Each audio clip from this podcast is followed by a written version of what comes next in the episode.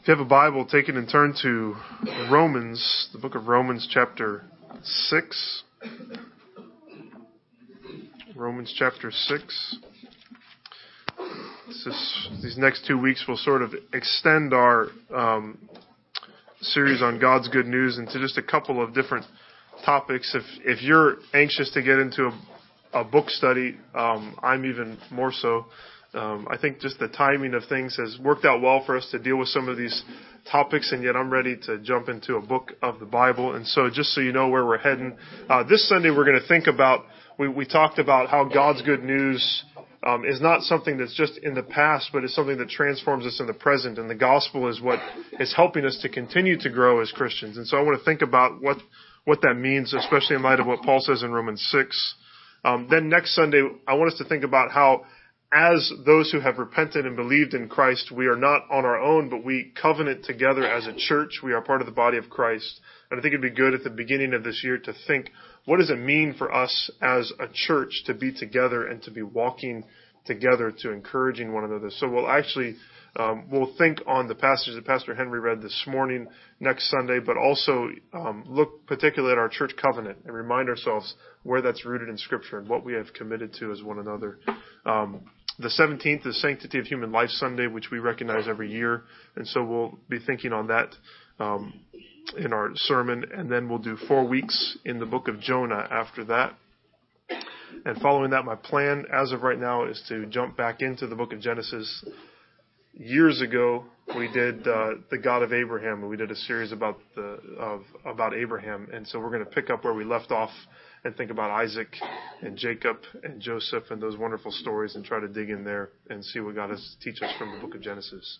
But for this morning, we're in Romans chapter 6. As I said, we talked about God's good news, about the gospel, the fact that, that a holy and righteous God has made a way for sinners and rebels like you and me to be reconciled back to Him, and He's done it by sending His Son to be the substitute sacrifice for all who would repent and believe in Him.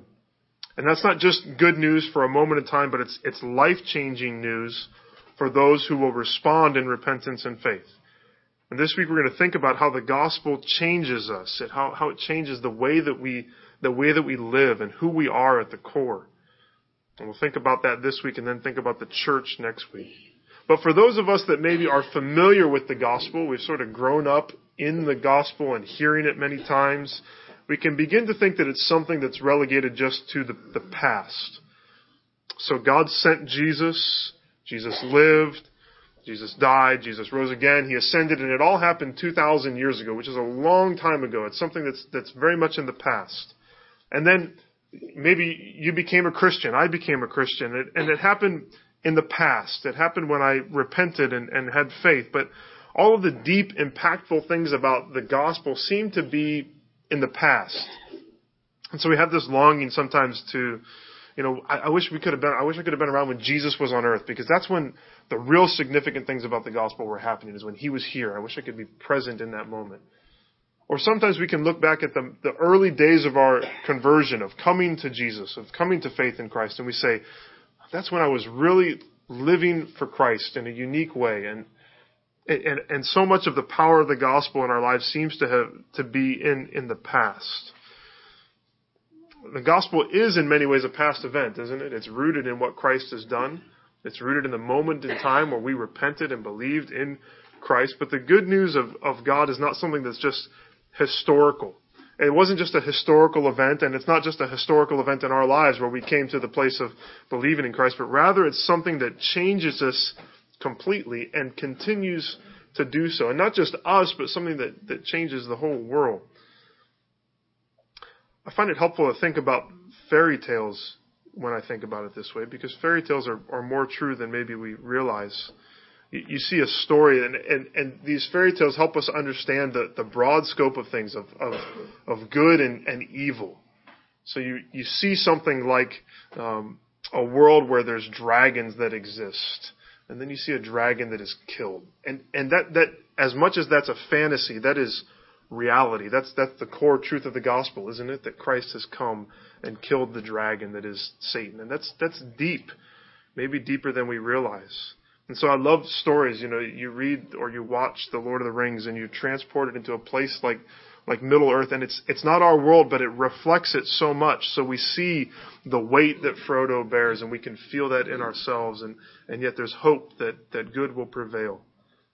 My kids love listening to Narnia, introduced to to it by Carolyn and the Wallaces, but this wonderful. Um, the, this wonderful fictional telling of, of the, the world of Narnia, and you and, and as they listen to it, I get sucked in, and you know you walk through the wardrobe into this place, and it's it's amazing to think about the good and the evil that's there, and and how there's it's always winter and never Christmas until Aslan shows up, and then the snow starts to melt, and and that I can get that, but I, I don't see it as much in my world. But when I see it there, then I start to understand that it's real here. Star Wars has been huge, hasn't it? And it's so much about what the dark versus the light. And, and, and as much as that movie and the theology of it is wrong, there's something deep about this, this battle that is happening between the light and the dark.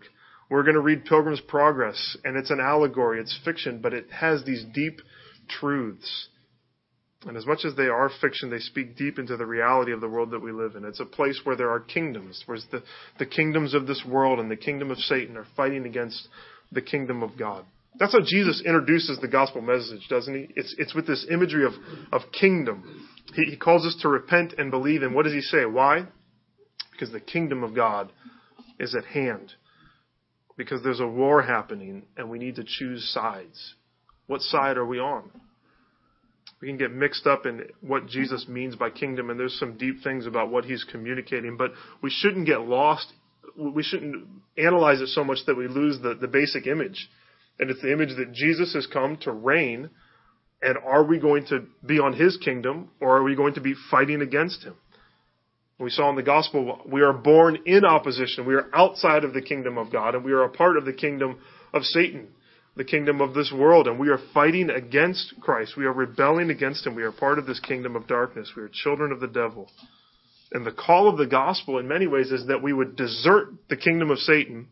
We would renounce our allegiance to it and we would reject the rule of sin, we would reject death, we would re- reject Satan, and we would come and we would join God's kingdom.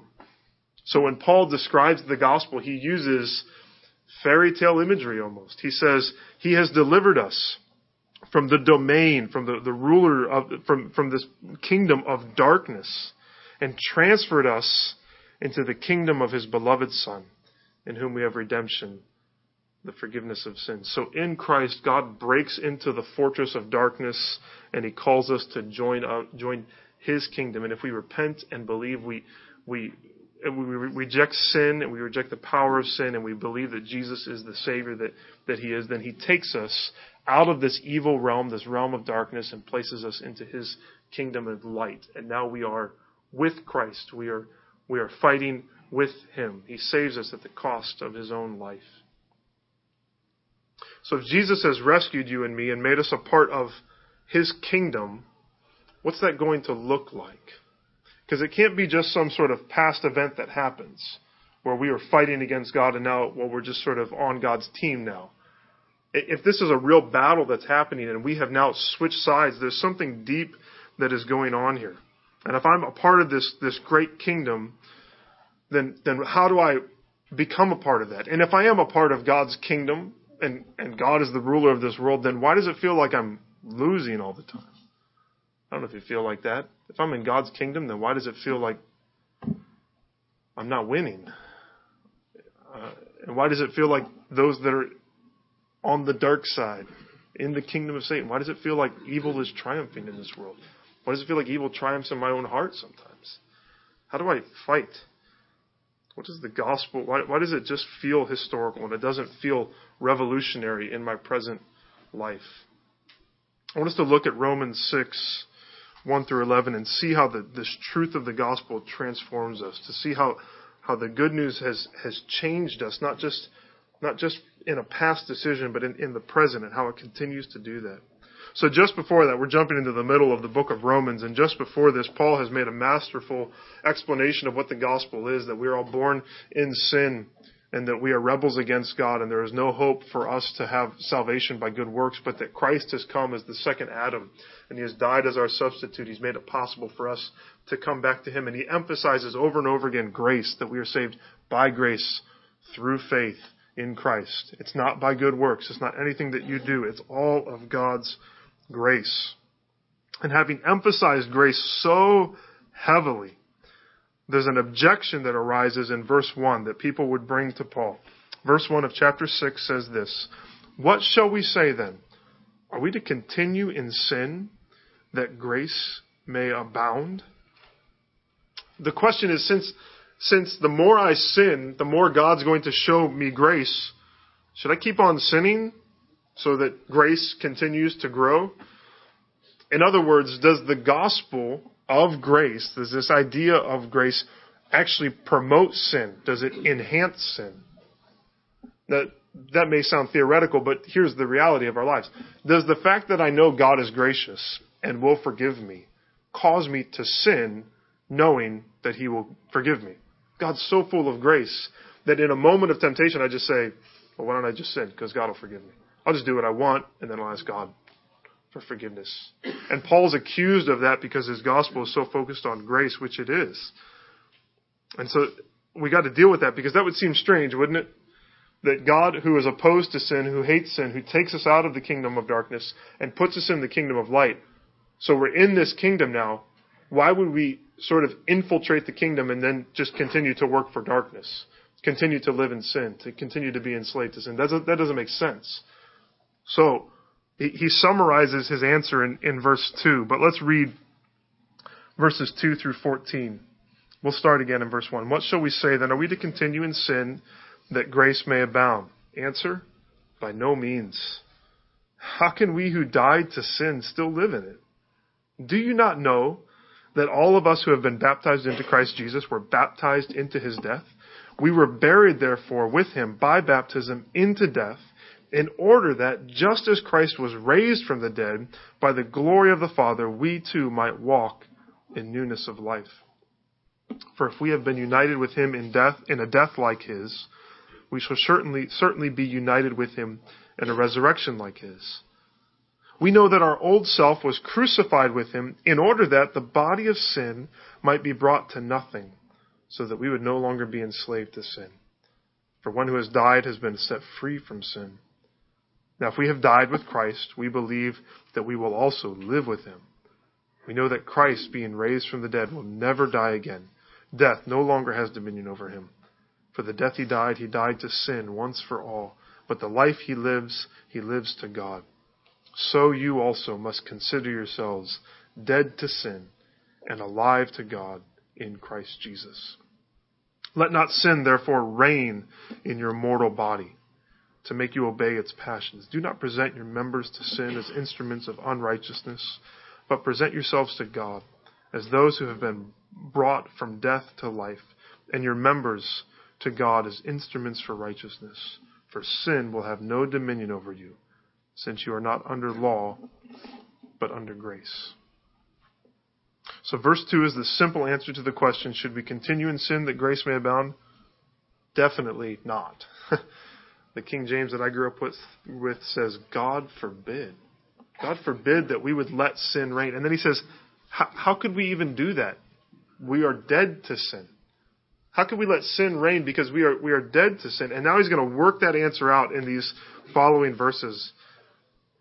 So we see in verses three through through five. Let's just this will be our first kind of big idea. Is the the reality we must grasp. These will all kind of rhyme. Maybe it'll stick in our heads better. The reality we must grasp is the first one. So verses 3 through 5, the reality is our union with Christ in his death and resurrection. So when we come to him by repentance and faith, we are united with Christ in his death and in his resurrection. By faith, we, we die with Christ and we are raised with Christ. This is the heart of the gospel and of what it means to be a Christian and its union with Christ. We are united with Him. So when we repent of sin and we trust in Christ, we're united with Him in His death and His resurrection. Paul says that our old self dies and that just as Jesus was raised up from the dead, so too we are raised and we will be raised. There's this idea that we have, we can walk in newness of life. That's the end of verse 4. But then also in verse 5, it says, we shall certainly be united with him in a resurrection like his. So there's a future aspect too that we will also be raised up to new life, ultimate new life, eternal life when he returns. And in the midst of this, Paul is tapping into the illustration of baptism which is why baptism is the first step um, after we become a follower of Christ. It's the first step of obedience to those who come to faith in Christ. So we become citizens of God's kingdom by repentance and faith. That's, that's how we come to Christ. We turn from sin and we trust in Christ.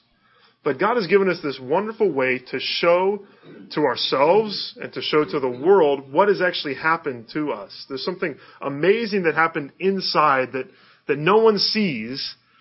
And, and the beauty of what God has done is He's given us this, this wonderful symbol that we are to show the world. So when Jesus says, go proclaim the gospel to everyone, baptizing them, that's a key part of what He wants us to do. Why? Because it shows what Christ has done. This commandment of, of baptism, it shows that we have been united with Christ in His death and in His resurrection. It's the outward sign of what God has done inwardly. It's this outward sign that we are now citizens of a new kingdom. Some of you have become citizens of the United States through naturalization. Some of us were born citizens, but some of you have become citizens. And when you do that, there's lots of papers to fill out from what I know. I don't know. I've not done it, but there's lots of papers, I assume. There's tests that you have to take. There's all these things that, that are necessary. And, and after all the paperwork is done, there's a naturalization ceremony that happens over where Trevor works. Um, and, and there's a, a ceremony that, that you go through. And at that ceremony, various things take place. And one of those things is the oath of allegiance. Now, I'm a citizen of the United States of America. I didn't have to take this oath. I guess I by default did. But listen to this oath. When you become a citizen of the United States through naturalization, this is the oath that is taken. I hereby declare on oath, does this sound familiar to anyone? on oath that I absolutely and entirely renounce and abjure all allegiance and fidelity to any foreign prince, potentate, state, or sovereignty, of whom or which I have hereforto been a subject or citizen. That I will support and defend the Constitution and laws of the United States of America against all enemies, foreign and domestic. That I will bear true faith and allegiance to the same. That I will bear arms on behalf of the United States when required by the law that I will perform non-combatant service in the armed forces of the United States when required by the law, that I will perform work of national importance under civilian direction when required by the law, and that I take this obligation freely, without any mental reservation or purpose of evasion, so help me God. And once you say that, you get a flag. I give you a little American flag. I've driven by the, the courthouse afterwards and seen people with their their flag that they are now citizens of the United States. But as I read through that, I thought, isn't that in a sense of what we are doing when we profess faith in Christ? But then when we baptize, when we are, when we people are baptized publicly, it's this ceremony that says, this is what's happening. I am renouncing my allegiance to a foreign power. I'm renouncing my allegiance to, to Satan and to sin, and my allegiance now is to Christ and to His kingdom. And it's because I have died been buried and raised up with Christ because I am united with him. Excuse me. So baptism is a declaration of the kingdom that we are a part of, that we've entered into his kingdom. It's not how we enter, but it's a visual expression of what's happened inside. Those who have been saved by Christ through union with him in his death and his resurrection, we now wave the flag of being a part of his kingdom. That's who we are now. And baptism declares that reality of what has happened to us through the gospel. It declares that we are united with Christ. We are dead to sin. We are alive to God. You know, I just, we don't talk about baptism too much. We're a Baptist church. I believe in baptism 100%. And when it shows up in the text, I'll talk about it. And it's right here. And I think if you are a Christian, that you should be baptized.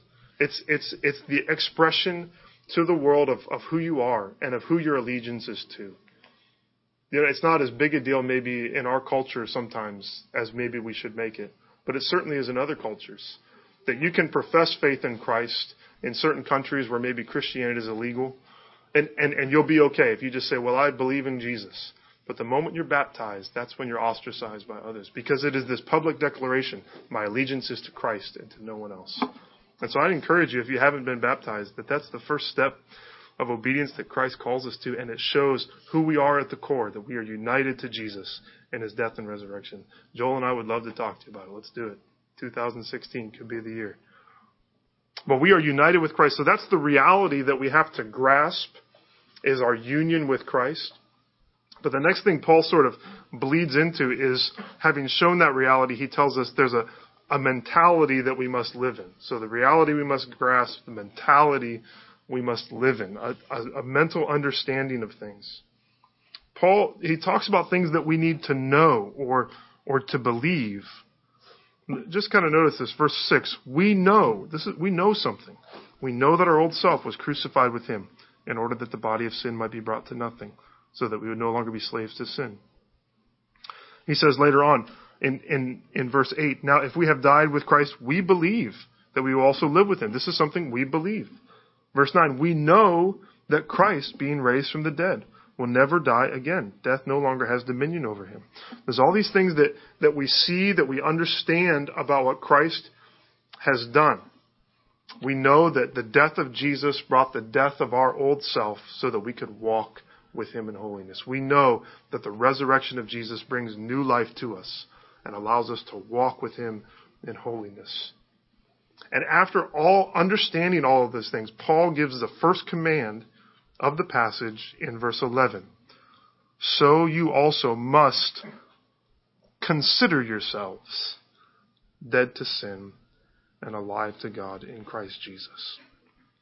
This has always been troubling to me because I want Paul to tell me to do something, like do something to be holy.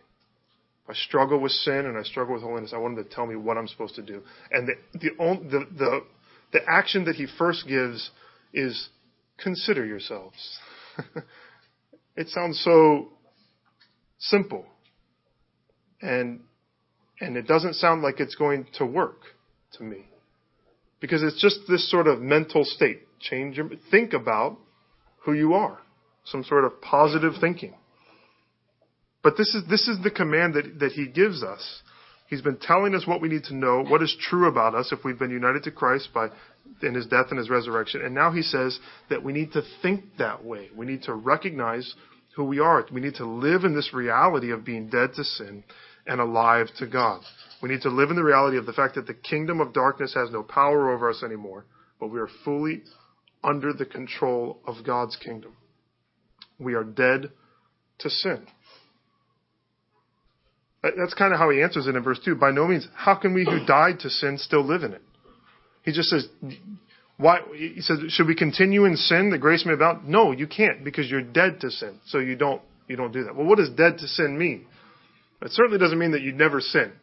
I think we all know that if we are Christians that we still sin. But it means that the power of sin is not ultimate over us anymore. Apart from Christ, all we could do was sin. We lived in rebellion against God. But when that regeneration that we talked about last week happened, we now have the opportunity to say yes to God and to say no to sin. Before, all we could do was say no to God and yes to sin. And now, through Christ, we have the power to, to walk in holiness, to do what God has told us to do. This is why the, the command to be holy is, is in part become who you are, right? Be who, who Christ, Christ, if you are united to Him, you are dead to sin and you are alive to holiness. Therefore, be who you are. You are dead to sin and you are alive to Christ. You are set free. But so many of us, we still live as if we're enslaved to sin. There will always be a war that we have to wage, right? I mean, until Christ comes, we're going to be fighting against sin. We're going to be fighting against Satan. We're going to be fighting against our flesh and the devil until Christ comes back. But there is also a sense in which we are free from the power of sin completely. Have you ever heard of the celebration Juneteenth? Anyone ever heard of that? In on, on June 19th, 1865, in Galveston, Texas, there was a Union uh, Union soldiers came into this town. They were led by a man named General Gordon, Major General Gordon Granger, and he showed up in Galveston, Texas. Again, that's June 19, 1865. This is two and a half years after Lincoln's Emancipation Proclamation. So that happened January 1st, 1863, which meant that the that slaves were free under executive order of the government. But this is two and a half years later that, that the Union soldiers finally get to Texas and deliver the news to the slaves there that they are actually free. Up to this point, they had continued to live underneath their masters in the same way as they had before, not realizing that they were actually free, that they could do whatever they want under order of the executive government. But now that the Union soldiers showed up and General Lee had uh, surrendered, the forces were strong enough that they could br- overcome the resistance against the Emancipation Proclamation. And this date is celebrated in different areas as Juneteenth. It's a day that doesn't mark necessarily when the slaves were actually freed, but when they realized that they were free and were actually set free.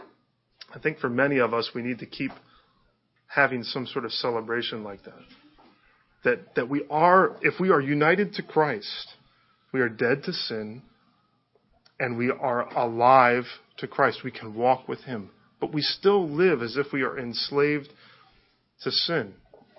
We don't realize, we don't know in some sense that we actually can say no to sin and yes to Christ and walk in, in holiness. And it's this mental change that has to happen in us that says, no, I don't do this because I am a new creation in Christ. It's the mentality that we have to, to live in. It seems so, so simple and it, it seems like it wouldn't have the power, but it, it does if we understand that our, our power to walk in holiness is rooted in what Christ has done and the fact that we are united with Him. And we say, I can say no to sin because I have been united with Christ. I am dead to sin. This is who I am at the core of my being. Of course, there's, there's, it's not just mental. There is a fight that happens in us. So we, we have this reality of who we are, and then we have the mentality of being dead to sin and alive to Christ. And then this is a bit of a push to get another uh, something that goes in there, but maybe it'll stick. The brutality we must fight with. Okay, we'll call it that. The brutality we must fight with. I think that's Paul's point in verses 12 through 14.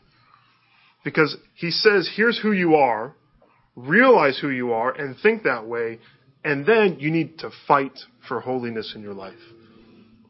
Don't, don't sin so that grace may abound. Rather, verse 12, don't let sin reign in your mortal bodies don't let sin be king of, of your life to make you obey its passions. Don't present your members to sin as instruments for unrighteousness, but present yourselves to God as those who have been brought from death to life, and your members to God as instruments for righteousness. For sin will have no dominion over you, since you are not under law, but under grace.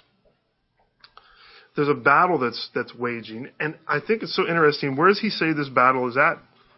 It's in our mortal bodies. And he talks about members, that, which is, is the physical part of who we are. This is the, the, the, the battle that we wage is against our flesh, which we think so often as immaterial, and there's an aspect to that that's true, but it is also our flesh. There's, there's things that we desire in our, in our minds and in our hearts and physically that, that are opposed to God. That's why Romans 12, and I think so much of that is echoed, so much of, of Romans 6 is echoed in Romans 12, and you know this well, Romans 12, 1 and 2. I appeal to you, therefore, brothers, by the mercies of God, to present what? Your bodies. Your bodies as living sacrifices, holy and acceptable to God, which is your spiritual worship. Don't be conformed to this world, but be transformed. How? By the renewal of your mind. So that gets back to that aspect. We change our minds about who we are, that by testing you may discern what is the will of God, what is good and acceptable and perfect. I think what Paul in part is saying here at the in Romans 6, 12 to 14 is present your bodies as living sacrifices.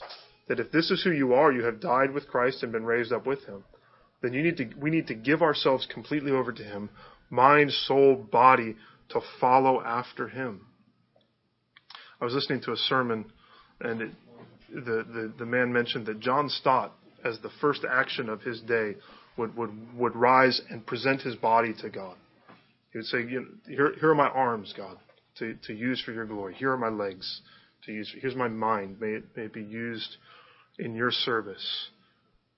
And I think so too, we're called to present ourselves as, as, as spiritual, physical beings, to present ourselves to God and say, God, I'm dead to sin, I'm alive to Christ, and I give you all of that I am. He talks about the members of your body. So we say, because of what Christ has done, Christ, I give you, I give you my mind to, to think in a way that honors you that, that God would use the way that we the way that we the way that we read or, or the way that we process things or the way that we think that he would use all of those things for his glory. That we wouldn't think in ways that are opposed to God but we would think in ways that please God.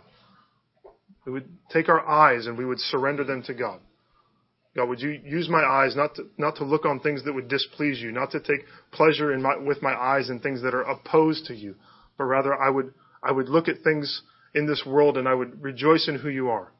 That I would look with compassion on other people, that I wouldn't look in judgment, but I would, I would look in, in pity on others. I would, I would show kindness to others with the way that I look at them. With my mouth.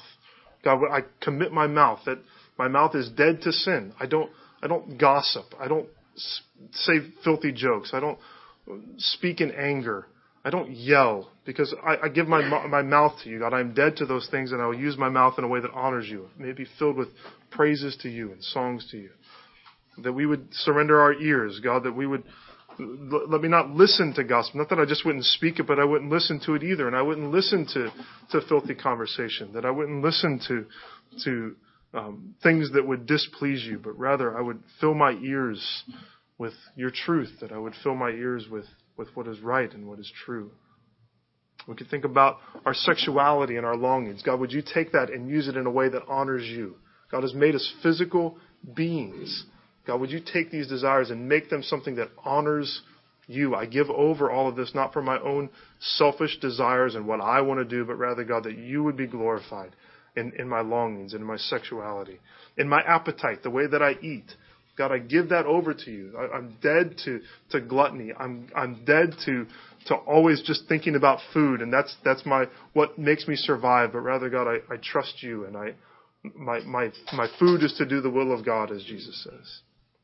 I give my hands to you, God, that I would use my hands to help others, that they would be a blessing and not a curse, that I wouldn't strike people in anger, that I would use them in, in, in a way that is loving, that as I, as I click on things, that, that even the things that I click on would be something that is glorifying to you, that as I type messages, as I do these things, that they would be something that honors you. I give my hands to you, God. They are members used for your glory.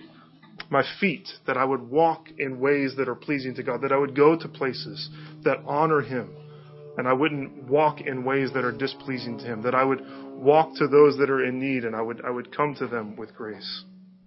I think that's what Paul is talking about here, that we would present ourselves, that sin doesn't reign. Sin doesn't control my mind.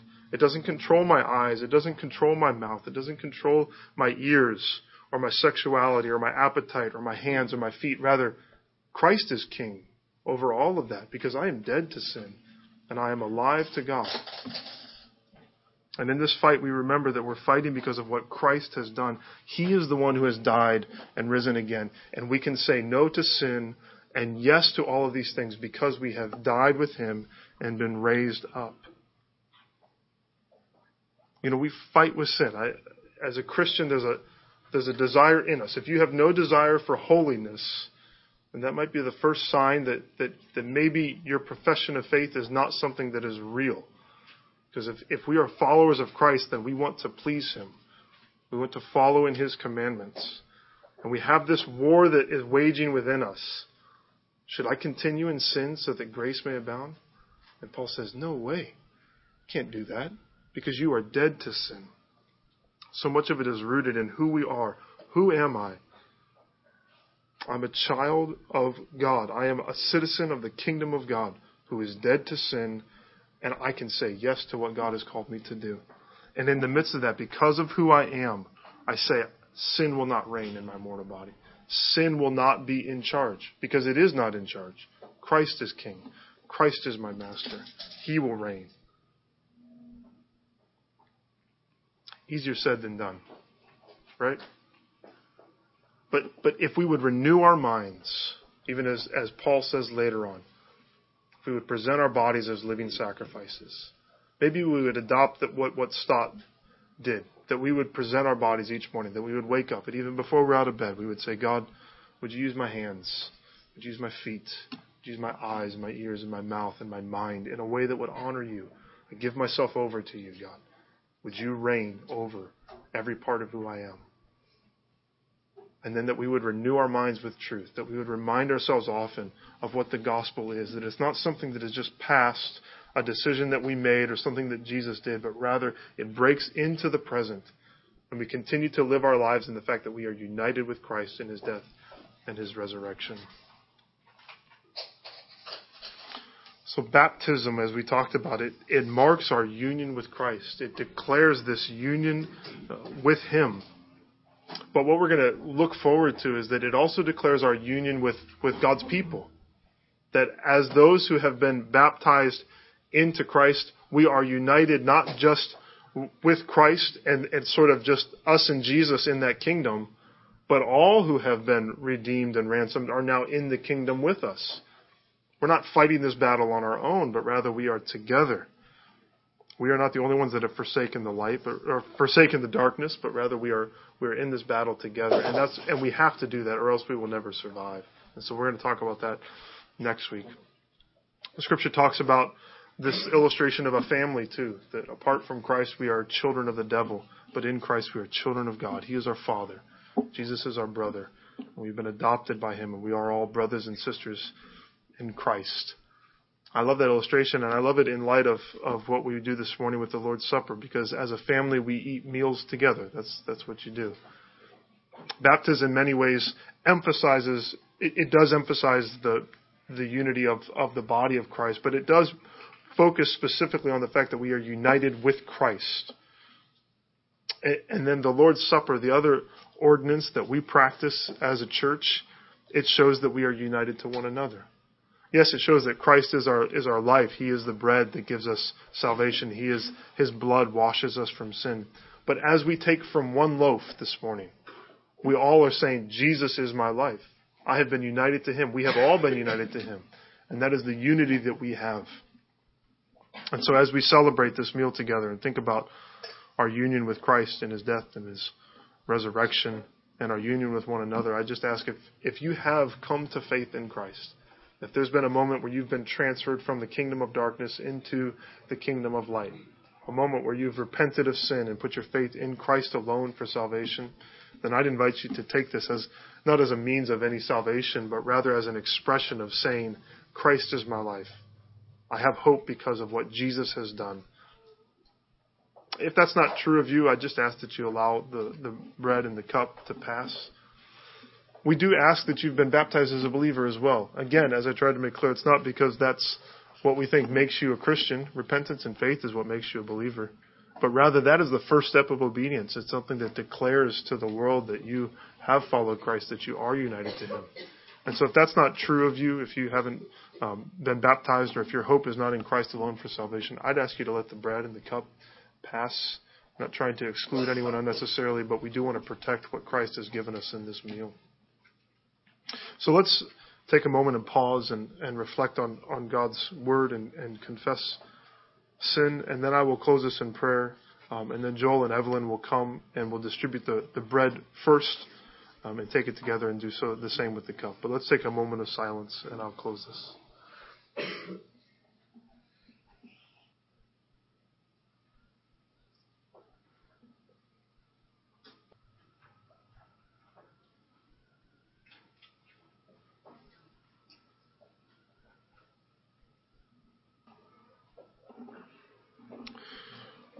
Father, we believe, help our unbelief. We believe that our hope is in Christ alone and that we are dead to sin. We're able to walk in obedience. We believe this, Lord. And yet so often we don't. Lord, forgive us. We come to this table again because we want to declare that Jesus is our life, that He is the only hope that we have of salvation, the only hope that we have of walking in a way that would please you.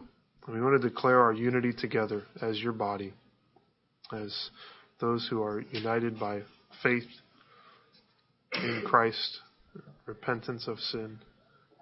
And so, Lord, we pray that you'd be pleased with this time, that you would help us to think well on the bread and on the cup, and ultimately on, on what they symbolize, on your broken body and your shed blood. I pray it all in Jesus' name. Amen.